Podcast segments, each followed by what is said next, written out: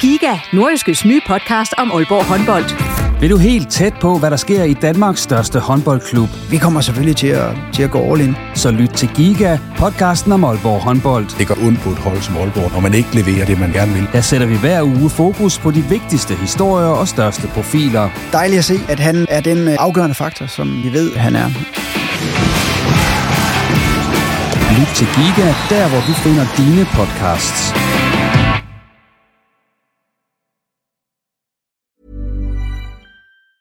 Hey, it's Ryan Reynolds, and I'm here with Keith, co star of my upcoming film, If, only in theaters, May 17th. Do you want to tell people the big news?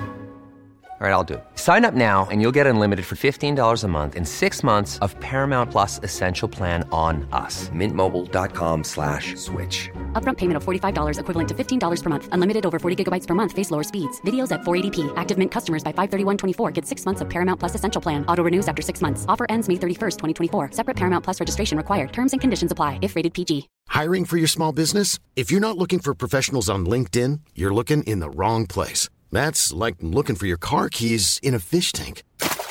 LinkedIn helps you hire professionals you can't find anywhere else, even those who aren't actively searching for a new job but might be open to the perfect role. In a given month, over 70% of LinkedIn users don't even visit other leading job sites. So start looking in the right place. With LinkedIn, you can hire professionals like a professional. Post your free job on linkedin.com slash people today.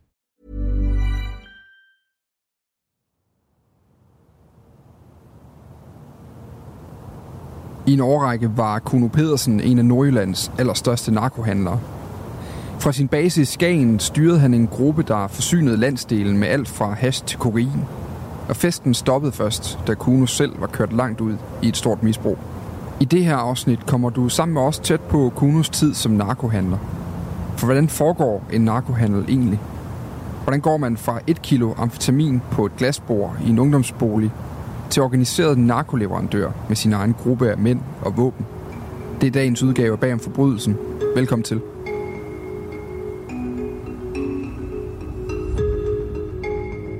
I fire afsnit dykker vi på bag om forbrydelsen ned i det nordjyske narkomarked. Vi giver dig et indblik i, hvordan handlen den foregår. Vi kigger også nærmere på, hvordan stofferne kommer fra bagmændene til brugerne, på de konsekvenser, narkoen har for alle indblandede, og ikke mindst, hvad politiet gør for at komme narkohandlen til livs. Vi får besøg af en mand, der selv har siddet på toppen af narkopyramiden i Nordjylland. Og så får du et indblik i politiets indsats mod narkohandlerne fra en af de anklager, som fører sagerne i retten. Jeg hedder Dan Grønbæk, og øh, som du kan høre, har jeg ved siden af mig siddende Jesper Ramsing, nordjyskes kriminalreporter. Velkommen til Bagom Forbrydelsen.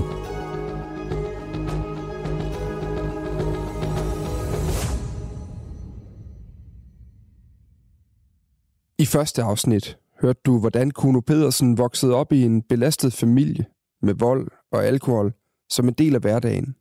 Hvordan han i sine tidlige teenageår pendulerede mellem en disciplineret tilværelse som en af Danmarks mest talentfulde ungdomsbokser og med læreplads, og så en rodløs fritid som en utilpasset rod med hang til slagsmål og bajer. Dagens afsnit starter, hvor det sidste sluttede. Teenageren Kuno Pedersen sidder i sin ungdomsbolig i Skagen med et kilo hvidt pulver på glasbordet foran sig. Det første kilo. Men sommeraften, er det det? Jo, fordi der er stadigvæk det lyst, og der er lyd, og der er stadigvæk gang ind deroppe. Øh, ja. Ikke midt om natten, eller noget som helst. Men patienterne ruller ned. Der er fast patienter i, det var der alle ungdomsboliger.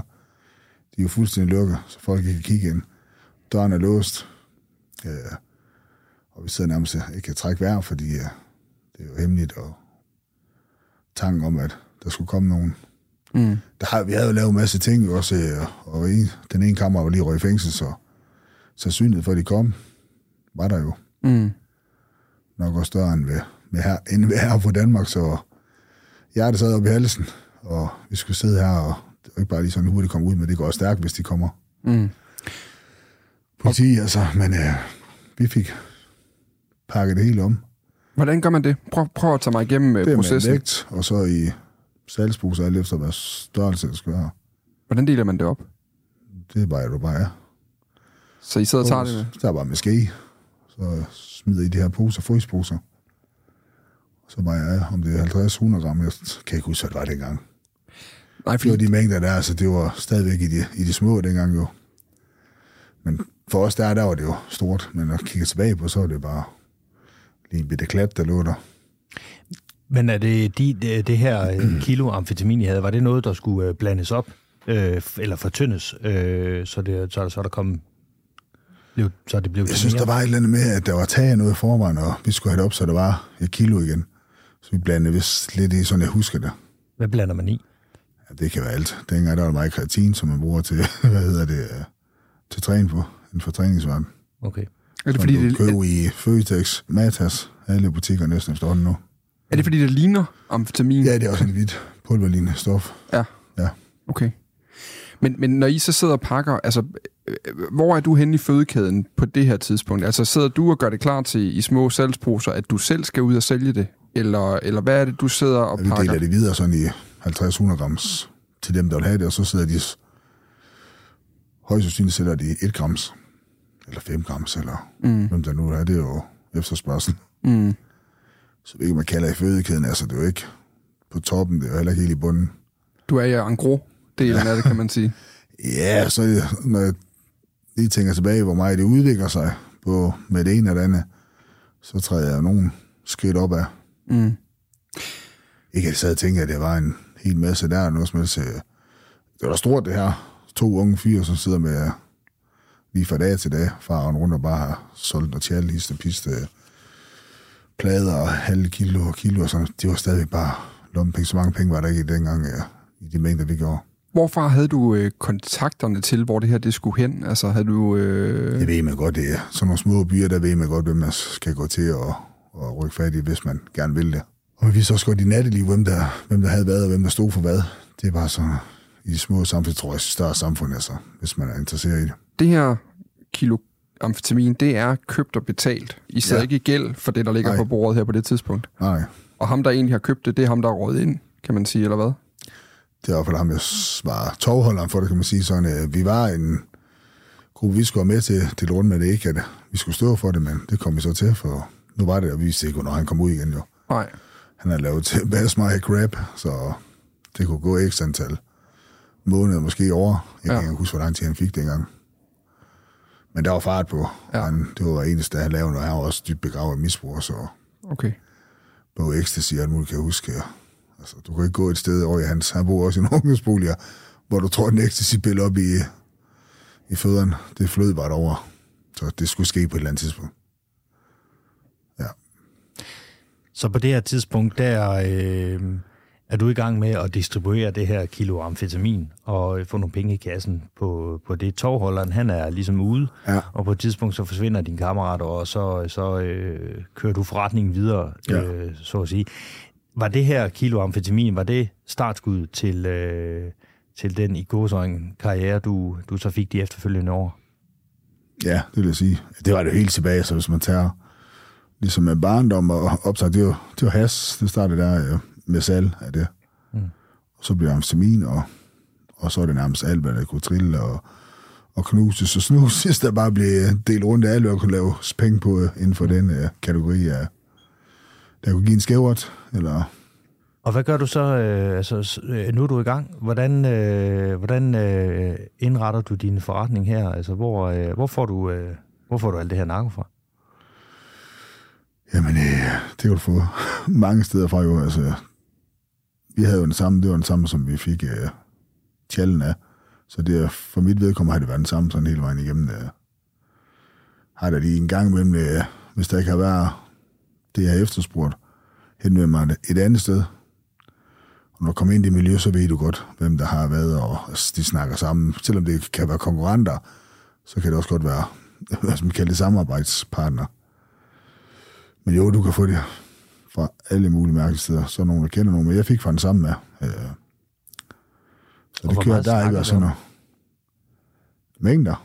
Ja, altså, hvor, hvor, hvor mange... Nu, nu, nu var det et kilo før, du, Ja. du håndterede. Altså, hvor kommer vi op i? Hvad var normalen? Du blev ved med at sige, at det var forholdsvis små mængder på det tidspunkt. Hvad, hvad det det, også, det hvis man forstår, kommer an på også renheden i det, så kunne man jo også øh, lave det om til, hvis du fik noget, der var det skulle helst ikke ud og se dagens lys, så kunne man lige lave Der er også flere penge i det, hvis du fortynder det også. Selvom det er jo ikke ren narko, så er det bare fyldstof. Men det blev da lidt mere, uden at sige for mig, og uden at knalde mig selv. Så ja, det er mange år siden jo, men uh, det blev noget mere, og det blev jo ikke kun uh, amfetamin, det blev jo alt muligt andet også. Lige fra piller til uh, kokain. Og hvor stor blev din forretning? Ja, det blev stor. Det var sådan rimelig stressende til sidst, og jeg fik jo også selv et misbrug. Og have en misbrug og gå narkohandler, det er en dårlig idé. Når man ikke kan styre det, fordi det bliver svært at styre, og øh, jeg blev meget, meget afhængig af stoffer også. Øh, selvom jeg også tjente masser af penge ved det, så øh, brugte jeg også masser af penge. Men det blev stort, og det var ikke kun i, øh, i lille Skagen. Jeg var tit ofte i fængsel også. Og øh, en gut som mig, som havde en vis størrelse og kunne bruge sine øh, talenter eller mange på sammen til at overtale andre, som øh, gerne vil tjene hurtige penge, der var det lige til højre benet og så sætte mig op med nogle af dem. Mm. Så jeg havde bare endnu mere at se til, når jeg kom ud. Som regel så holdt jeg mig stoffri i fængslen. Det var sådan lidt min pause, når jeg kom derind, fordi det, det kørte helt af sport. Når jeg var udenfor, men når jeg så kom i fængsel, så var det lige pause, og holdt mig stoffri. Og begyndte at træne, og skulle være god i mig selv. Mm. Fordi jeg godt kunne mærke, at det tog hårdt på mig udenfor. Men udvidede så forretningerne derinde i fængslen. Altså simpelthen for større netværk? Det er... Ja, ja. Det var, jeg plejer at sige det, når jeg holder foredrag, det er Slaraffenland for narkohandler, der kom derind. Mange har en misbrug derinde, og øh, jeg havde nogle gode produkter, og så var der efterspørgsel på dem. Så fik jeg etableret der, jeg havde folk til styret udenfor for fængslet. Det kørte videre udenfor, og så blev der lavet nye forbindelser, når jeg sad derinde. Så jeg kom ud til at skulle styre det hele selv. Jeg havde travlt. Jeg havde nok at se til. Det havde brugt mine, øh, de talenter til noget andet, så, så har jeg nok været noget højere stille end jeg den dag i dag. Mm. Men ja, det, var, det kunne godt være stressende. Altså, der skulle, der skulle mig planlægge ind for at hente, bringe, aflevere, kræve ind og så videre. Din forretning, den vokser. Du bliver øh, større og større spiller på narkomarkedet. Du siger selv, du har jo folk, øh, ikke ansat, men du har folk, der, der ligesom hører under dig og, og, og hjælper dig. Altså, hvordan formåede du at, at, at, at vokse i det her øh, miljø, og vokse der så stort, at du øh, jo var en stor spiller. Så vidt jeg forstår, så leverede du faktisk øh, narko til ikke bare Nordjylland, men, men sådan set til hele landet. Ja, altså i fængsel kom vi jo fra nær og fjerne, og hvor der var penge at hente, så er jeg ligeglad med, om det var fra Sønderjylland eller Fyn eller hvor derfra. Øh, bare de selv kommer hen det som regel. Og så sorterer man dem fra, som man godt ved øh, ikke er så gode til at betale, dem der er for mig døje med, de er fra. Og så plukker man de gode ud, som man ved, der er stabile. Øh, men hvordan jeg arbejder med op, det kommer bare stille og roligt, og så med tiden. Folk viser jo godt kuglen for Skagen, så viser de godt, hvem jeg er. Så det er både i fængsel, og jeg er både med min størrelse, og så viste de bare godt, altså helt fra boksning af til, jeg tror, det er en kriminelle verden til handle med stoffer, det viste alle, øh, hvad jeg render og laver deroppe. Mm. I hvert fald i det miljø, jeg tror ikke. Altså, det var ikke hele Danmark, der viste så vigtigt, var jeg heller ikke. Men folk viste jo godt, hvad jeg render og de viste også godt, hvor de skulle henvende sig, hvis det var. Og de skulle bo noget. Så jeg blevet kontaktet af nogen også, øh, uden at selv at tage kontakt også, øh, og blive sat op med nogen. Det kører på kryds og tværs, så er der en, der kender en, og han kan bo noget, og så mødes man og aftaler dit og dat, og mm. så er der en forbindelse, og en handel finder sted. Hvis vi skal prøve med sådan en forretningsord, lige at sætte sådan en eller anden form for øh, supply chain på forretningen, altså hvordan det kommer, og hvordan det ryger afsted. Ja. Hvis vi starter sådan fra første led af, hvor får du fat i de mængder øh, stoffer, du skal bruge til, til videresalg hen?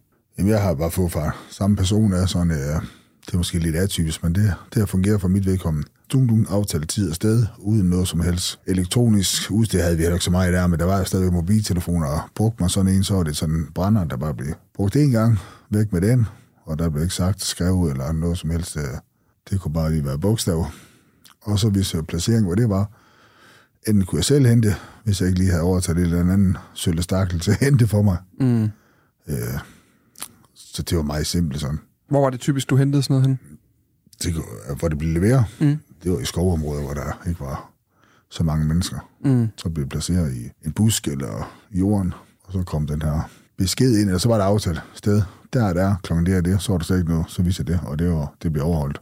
Jeg tror faktisk ikke, jeg sige en eneste gang, hvor det ikke blev overholdt. Måske, måske at jeg ikke fik hentet det, men jeg vidste, det lå der, jeg vidste, det var leveret, og det lå fint der, fordi jeg vidste, det var... Det kunne være, fordi jeg selv sad var så snot skæv i en eller anden øh, narkorede. Mm. Men jo, det kørte altså sådan til punkt og prikke. Det var mig, ja. Du kan så hente den her levering et eller andet sted. Afleverer du så pengene samme sted? Eller hvordan gør man med det? Det kunne det godt være også, så er det et andet sted. Det var så forskelligt. For jeg tænker, de må fylde noget mere end selve det stof, man køber. Altså sådan så store mængder sæd. på, hvor de kunne også lige trykke sammen i vakuumpakke, så fylder det ikke så meget, ja. Så du afleverer pengene et sted, og så tager du øh, stofferne med hjem.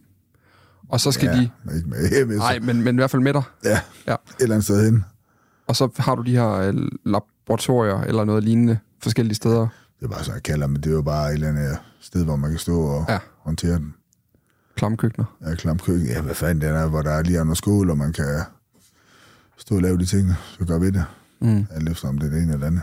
Hvad sker der så med dem i det øjeblik, hvor, hvor de er pakket om og fortyndet eller gjort klar til næste led? Så skal det stadigvæk ud og ligge et safe sted. Det var jo ikke altid, man kom af med alle sammen på en gang. Så havde man et lille depot. Det er jo skiftevis, så rendte den ene tør, rendte den anden tør, og prøv som regel for, for nemheds skyld, ligesom øh, afregne til først, bum, bum, for at få løn, og så er nogen, der klodser altså længere ned i skal sige, systemet, hvor mm. der er nogen, der skylder nogle penge, så får de afregnet. Så lige efter den første, så kunne man køre rundt til dem, jeg nu havde, og, og høre på undskyldninger, hvorfor de ikke havde pengene, og, og de fik mange chancer, mange af dem. øh. Der var også nogen, der fuckede fuldstændig op i det. Er du selv ude og afregne ved ham, der sælger på gadeplan, kan man sige? Eller har du, har du folk mellem dig og, øh, og, Nogle og har jeg haft nogen til at, at få det med, så gør jeg faktisk selv. Øh, Ja. for ellers så bliver sådan noget anden tredjehånds både, både undskyldninger og forklaringer også, fordi der er sgu tit ofte, der er nogen, der har fucket lidt op. Skulle man så høre det igennem den anden en, og så bliver det sådan noget, så er det bedre at komme ud og kigge med øjnene. Men havde det også noget med at gøre den, øh, det navn og det ry, du havde skabt for dig selv i, i, i Skagen? Ja, der var der ryger, så selvfølgelig har jeg også det er grovt at afstraffe nogen, som har fået mange chancer det sidste øh, fucket fuldstændig op og te sig ondt, så i hvert fald af, og sådan, så er jeg bare for nok, og så gør jeg det, der skulle til. Mm. Det er ikke særlig pænt, de ting, jeg gjorde. Slå med diverse genstande, udover med knytnæv, men ja, gjorde mange ting. Jeg vil ikke sige, at jeg var... Jeg synes, jeg er gået langt med mig, så jeg kender folk, som har, som har tæv og smadret folk og slå dem for dag. For mig er meget mindre. Jeg synes, jeg var, jeg var sgu sød nok ved dem, jeg havde, hvis man kan sige sådan. Det er forkert at sidde og sige sådan. Ja. Men de fik en chance, og det skulle jeg også have, fordi jeg ved, hvordan det kunne være, men ja, der var også grænser for, at jeg finde mig dengang. Jeg har hørt, at du havde et ry dengang, og folk ved godt, hvem du, øh, du er nu selvfølgelig, men de vidste ja. Også godt, hvem du, øh, du, du, du var der. Altså, vidste du på det tidspunkt, at du havde et, et ry, og, og folk var måske bange for dig, at du ikke var en, man skulle øh, komme på kant med? Jeg har hørt det fra nogle af, af det, hvor de synes, det var lidt utrygt, at det kunne være. Det var sådan, jo værre, jo værre jeg fik det, jo mere ligeglad blev jeg både med mig selv, men også med andre. Og det smittede også af på alt det her med de ting, jeg har lavet over for andre mennesker. Men nej, jeg gik ikke og tænkte om, jeg havde store tanker om mig selv, det havde jeg ikke. Inderst inde, så havde jeg faktisk helvede til. Mm. I starten var det hele jo spændende, og det var det. Og altså ikke tilbage fra glasbord med det her. Det var spændende, det hele og farligt. Vi vidste, det var pissehul over det. Vi var i mange år i fængsel. Men der var jeg ikke plaget så meget af det her misbrug, at jeg kunne mærke, at det her, det, det kommer til at have en konsekvens. Det kommer først lidt senere hen i det her. Der er flere etaper i det her, øh, da jeg først har trådt ind i den verden. Altså, både med min afhængighed også, øh, men også med alt det andet også. Øh, fordi jeg bliver også grovere og grovere ved folk også. Og på den måde, så tror jeg også, så går snak nok også om, at, øh, at jeg er utilregnelig og, og kan finde på hvad som helst. Så det tænker jeg, jeg har hørt det fra nogle af. Og jeg var jo stor jo, og, kunne nogle ting og sager med, med boksning, så folk lige vidste jo godt, at hvis de fucker for mig op, så fik de nogle på ørerne, og mm. det er de færreste, der synes, det er fedt. De her episoder, hvor du har været nødt til at gå ud og bruge din størrelse og din, og bruge vold, Ja. altså var der nogen refleksion på det tidspunkt over, hvad det var, du gjorde ved andre mennesker? Nej, så, så kom jeg aldrig afsted. Altså, når jeg var på vej hen til, så var B at løbe over, så har de fået tilpas mange chancer. De er også vist det er jo ikke helt uskyldige mennesker. Det er jo mennesker, som sidder og gør det samme, som jeg gør måske ned under mig, men det er stadigvæk mennesker, som må de er også ud og så gør det samme med nogen. Mm. For dem ved deres kunder også. Altså, det er Ja. sådan en trip trap træsko. Altså, det er ikke nogen undskyldning eller for at godt gøre noget som helst, men uh, det er bare lige så, det bliver skåret helt ud. If you're looking for plump lips that last, you need to know about Juvederm lip fillers. With Juvederm Volbella XC and Juvederm Ultra XC, your lip look, whether it's subtle or bold, can last up to one full year with optimal treatment and no additional maintenance. Find a licensed specialist and see if it's right for you at juvederm.com today. That's J U V E D E R M.com. Add fullness to lips in adults over 21 with Juvederm Volbella XC or Juvederm Ultra XC. Do not use if you have severe allergies or a history of severe allergic reactions, or if you're allergic to lidocaine or the proteins used in Juvederm. Tell your doctor if you have a history of scarring or taking medicines that decrease the body's immune response or that can prolong bleeding. Common side effects include injection site redness, swelling, pain, tenderness, firmness, lumps, bumps, bruising, discoloration, or itching. As with all fillers, there's a rare risk of unintentional injection into a blood vessel, which can cause vision abnormalities, blindness, stroke, temporary scabs, or scarring. For full important safety information, visit juvederm.com. i pap. Så kom jeg bare ud, og så har jeg bare fået nok til sidst. Øh, og jeg skal nok sige, at så på en tredje fjerde dag, så var tålmodigheden nok ikke så pisse stor. Og når vi siger 3. dagen, så er det Så er du kørt søvn. på et, øh, Ja, ja, på et øh, stoftrip. Stofferne og stressniveau er fuldstændig tårnhøjt. Og det hele er bare træls. Jeg har det også træls. Øh, Både fysisk og psykisk. Og så skal ud til. Altså, det var, det var neder, men ja, så gik det jo mange gange ud over personen, som ikke har gjort, som jeg synes, betalt eller, eller noget andet. Det kunne også være noget helt tredje. Det behøver ikke kun være inden for den der. Mm-hmm. Der er også mange øh, uenigheder i det kriminelle miljø. Når man kender til, når man hører om narkokriminalitet i dag, så er det jo ofte organiseret kriminalitet, kan man sige. Ja. Hvor det er i øh, forskellige større netværk, det kører, og, og på en eller anden måde er meget formelt, kan vi jo se en gang imellem, når politiet faktisk får fat Ja. i en af de her sager her, og får, øh, får, får anholdt mange og får dømt mange. Men du er jo faktisk på det her tidspunkt selvstændig. Ja, Altså, og har, er ikke affilieret til, til hverken bander eller... eller Nej, jeg kørte min eget show helt op på, på toppen af Jylland deroppe. Ja. Ja. Der var ikke rigtig noget...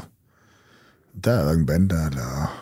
Men ofte får man jo fortalt, at det, at det ligesom er bander og grupperinger, der sidder på det her marked her. Hvordan, hvordan kunne det lade sig gøre, at du øh, kunne få en plads der? Jeg tror lidt med placering, og det er der altid været snak om. Altså Skagen, det er sådan øh, sit eget land. Der er aldrig rigtig været, noget, øh, været en gruppering eller noget som helst. øh. Jeg kan huske, de lavede en bog efter den her, en af mine sager, hvor de kaldte Banden fra Skagen.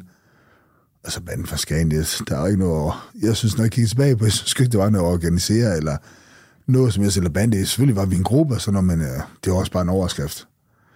Øh, men jeg synes, det, det er utroligt ikke at knalde endnu før, altså, fordi Fordi jo man er længere, jo længere, ja, ustruktureret og sløse, og man kan også lige køre selv og gjorde også lige sådan her, så hvis de ville, og det gjorde de så startede de jo bare en, en overvågning op på mig, og trip trap, så knaldede de jo alle, der kom og stoppede folk.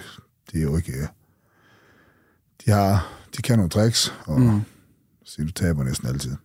Har du i virkeligheden været forundret over, at det, at det kunne blive ved Ja. i så lang tid? De hedder, man laver mig, mig også noget, jeg kan betale for, men jeg godt nok lavet mig lort. Ikke kun inden for det der, men også øh, noget, jeg påvirker, så skulle jeg også lave øh, nogle ting for at få et større kick. Sådan lidt adrenalin-junkie også. Øh, stofferne slog ikke til nok, så der skulle laves alt muligt ja, fuldstændig ligegyldigt. Øh, hverken økonomisk profit eller noget som helst var det. Det var bare spænding, og kan det lade sig gøre, og Mm. så en flok rødder, og så skulle det lige prøves.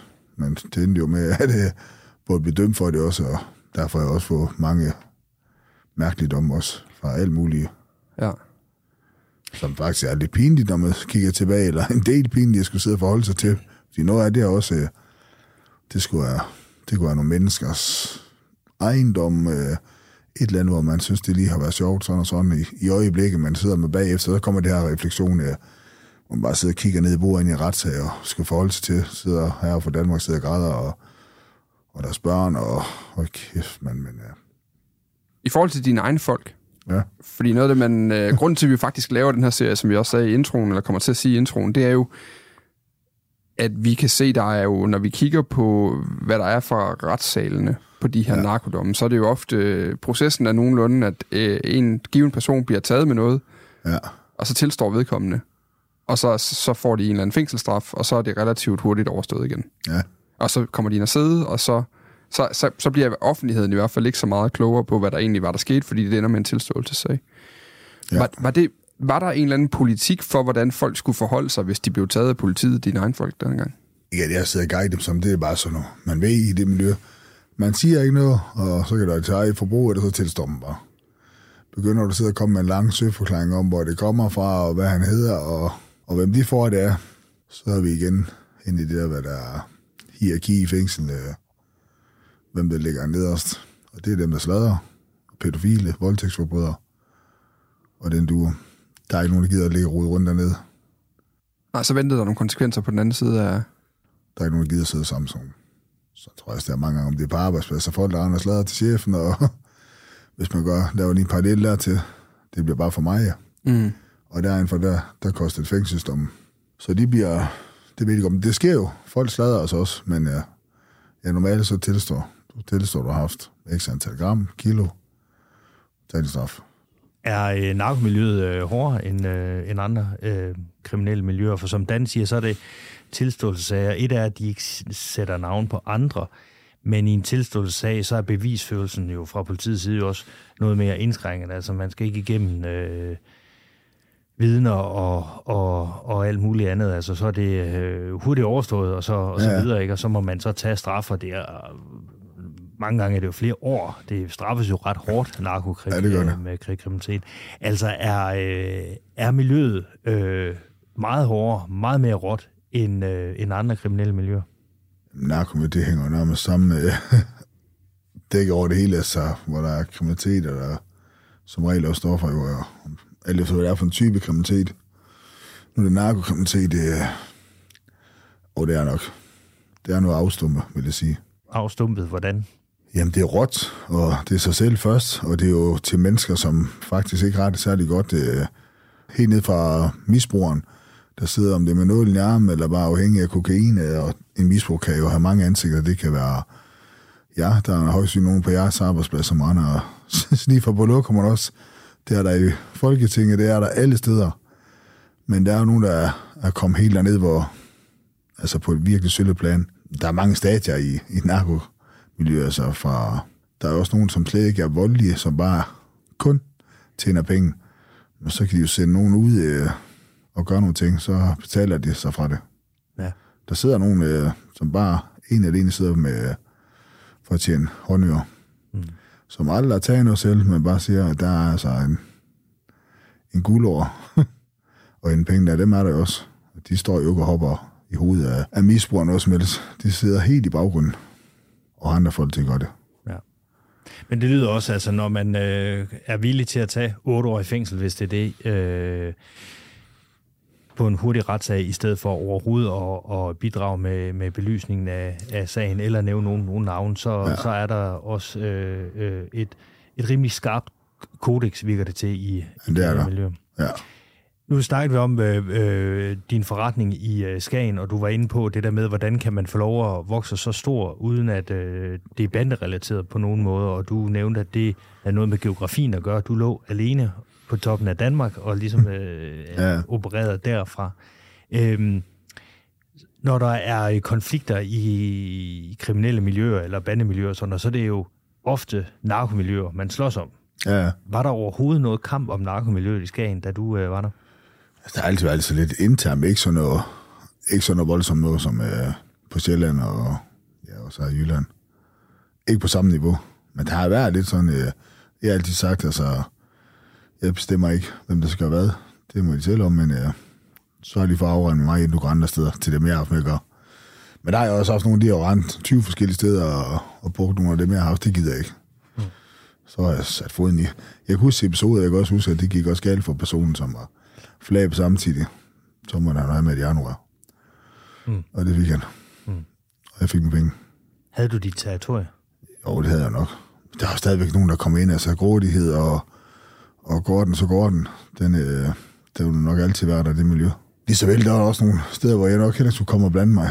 Hvad med Aalborg for eksempel? Altså, øh, var det aldrig interessant for dig at, at rykke videre og kan man sige, komme ind i, i det jo markant større festmiljø, der ja. er i Aalborg?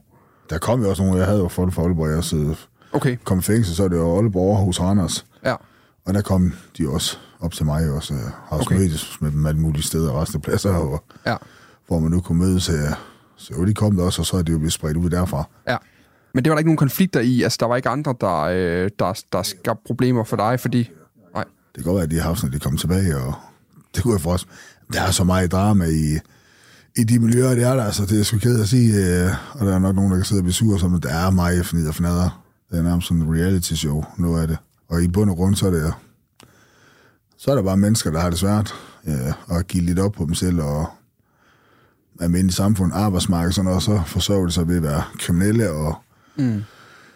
det er ikke altid lige godt. Altså, der er sgu ikke helt almindelige regler, og dem sætter mig selv, og det er ikke alle folk, der er enige om, hvordan det skal overholdes. Mm. Så der kommer gnidninger, og derfor nogle gange så bliver gnidninger så store, at øh, så ryger der lige skudsalve eller knivstik, eller ja, som jeg sagde, de har nogle i knolden af en, øh, fordi man ikke helt har lært at løse de her konflikter.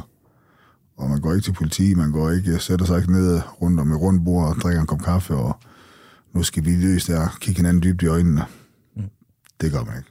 Prøv, du, du sagde noget til mig, da vi sad og snakkede sammen øh, på forhånd, inden hen, så sagde du det ja. med, at du havde de her perioder, de der 3-4 dage gange, hvor du kunne være helt øh, skudt af, ja. og ikke sove og sådan nogle ting. Ja.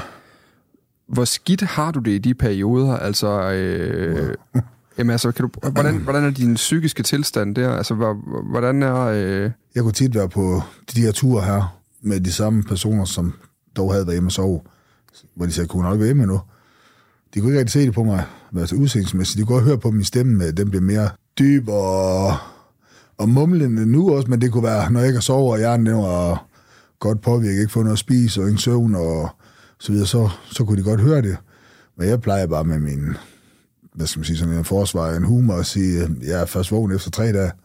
Men det var der så, som jeg skiftede lidt gear mentalt, og kom ind i det her halvt psykotiske nu, og, men jeg havde det godt. Og de her 3-4 dage, det kunne også blive de 6-7 dage, det længst jeg vågnede. De 9 dage, altså der var jeg helt skroller. Så 9 dage ved, uden at have sovet? Ja, min uh, store drengs mor var ved at mig, fordi hun var bange. Jeg sad og snakkede med folk, der ikke var der, og var helt krudt af. Og det er også den længste tur, jeg har haft. Der var jeg brændt af der. Men ellers så det minimum tre dage, og så op til 6-7 dage. Mm. Og jeg vidste det, når jeg røg på stofferne, når jeg går koma et eller andet sted, besvime, øh, halv overdosis af alle de her stoffer her, og kom til mig selv, så startede det helt forfra, og det var med opstidende. Fordi jeg vidste, at jeg skulle igennem alt det her, udover at jeg skulle få mine forretninger, skulle også holde kørende. Men jeg skulle igennem alt det her, og det var ja, sindssyge ting, som at rende på luderbar, og fordi der var også et behov der, der blev forstærket det ved I, mange folk, der tager stoffer, også øh, sexlyst, og, men også spænding ud at lave alle de her kriminalitet, også øh, ligegyldig kriminalitet, og ud at afstraffe nogen, og også, det er også kaotisk. Kæmpe stor flugt øh, fra virkeligheden af, fordi jeg havde det så dårligt. Og jeg havde det også dårligt, når jeg vågnede, for det så kroppen, den begyndte at skrige på stoffer jo. Og den skulle bare tilfredsstilles. Og lige meget mig, jeg fyldte på, så fik jeg aldrig nogensinde udfyldt det her store tomrum. Det, øh, det er en snedig fjende, fjenden, de her stoffer også, og lige meget, og hvor ihærdige, og hvor mange stoffer jeg tog, og jeg tog mange, så bliver jeg aldrig tilfreds. Jeg kunne ikke få nok, og det var ved at koste mig livet mange gange. Jeg har alle mulige andre også, fordi jo dårligere jeg fik det, jo mere sindssygt hovedet blev også. Og hvor langt nåede du ud psykisk? Altså nåede du nogensinde Helt, der til, hvor vil du ikke- tænkte, øh, Ja, jeg- nu gider jeg ikke mere? Jeg vil ikke leve med det her. De sidste 3-4 år af min misbrug, så på daglig basis, der har jeg ikke lyst til at leve mere. Og jeg har prøvet at tage livet af mig selv på, man kunne ikke finde ud af det. Og det var alt lige fra at køre, køre på en landevej, og mørkt, ser den her kæmpe store lastbil med de her blindende lygter, og ligger ryg i rette, træk hen, og får lige give det sidste ryg, og så kører ind i ham, så jeg håber på, at lyset det bliver slukket. Men fik altid ret op igen. Hold ind, og tog nogle flere stoffer, øh, og sad og tudede, og bare, jeg havde virkelig dårligt. Sad med pistoler i munden for at skyde mig selv, og op og hænge mig selv i et eller andet hus. Jeg kunne huske, at jeg havde lejet på et tidspunkt øh, oppe i spærrene. Stod nogle gange over, om de spærrer, de overhovedet kunne holde til mig, fordi jeg er en stor dreng, men jeg havde virkelig dårligt. Prøv at slukke alt det her smerte med stoffer, men det virker ikke. Så er vi jo også fremme ved en, øh, et par dage, som bliver øh, meget afgørende for, øh, for øh, dit liv. Der er den her episode, hvor du øh, får rigtig mange år i fængsel for. Dagen inden, øh, kan du prøve at beskrive din sindstilstand, hvordan du havde det i, øh, eller i dagen op til, og lige dagen inden den her episode? Der er presse. Der er sket nogle ting og sager i det miljø og det private, at øh, jeg er virkelig presset.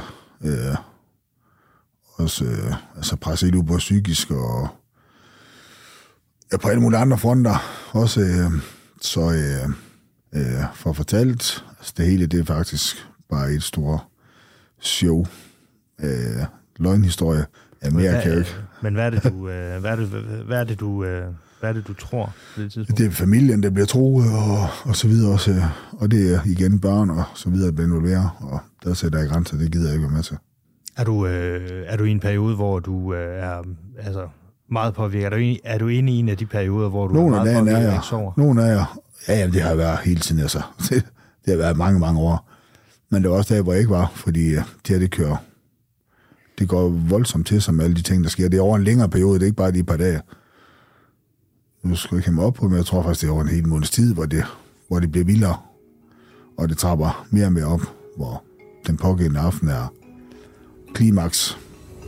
Er det korrekt at antage, at du er, du, du er simpelthen du er på top med sådan en paranoia på det her tidspunkt den her dag? At du er sikker på, at der er nogen efter dig? Ja, jeg er presset. Jamen, det er vi. Vi er et sted mellem 5 og 10 personer, som faktisk er involveret i det her. Som tror, der er noget. Jeg er fuldstændig overbevist om, fordi der sker ting og sager.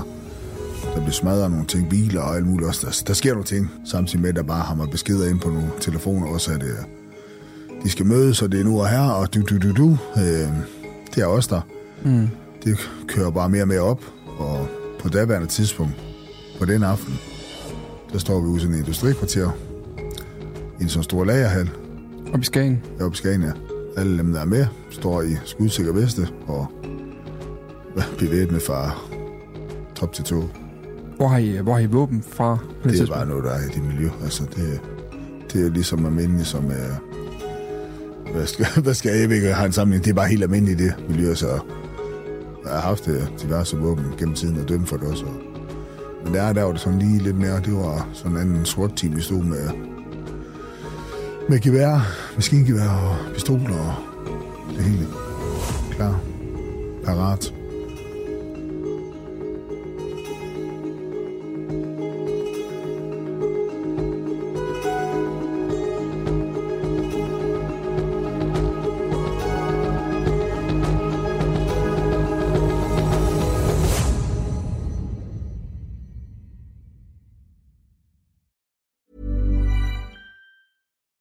We're on a budget, we still deserve nice things. Quince is a place to scoop up stunning high-end goods for 50 to 80% less than similar brands. They have buttery soft cashmere sweaters starting at $50, luxurious Italian leather bags, and so much more. Plus, Quince only works with factories that use safe, ethical, and responsible manufacturing. Get the high-end goods you'll love without the high price tag with Quince. Go to quince.com slash style for free shipping and 365-day returns.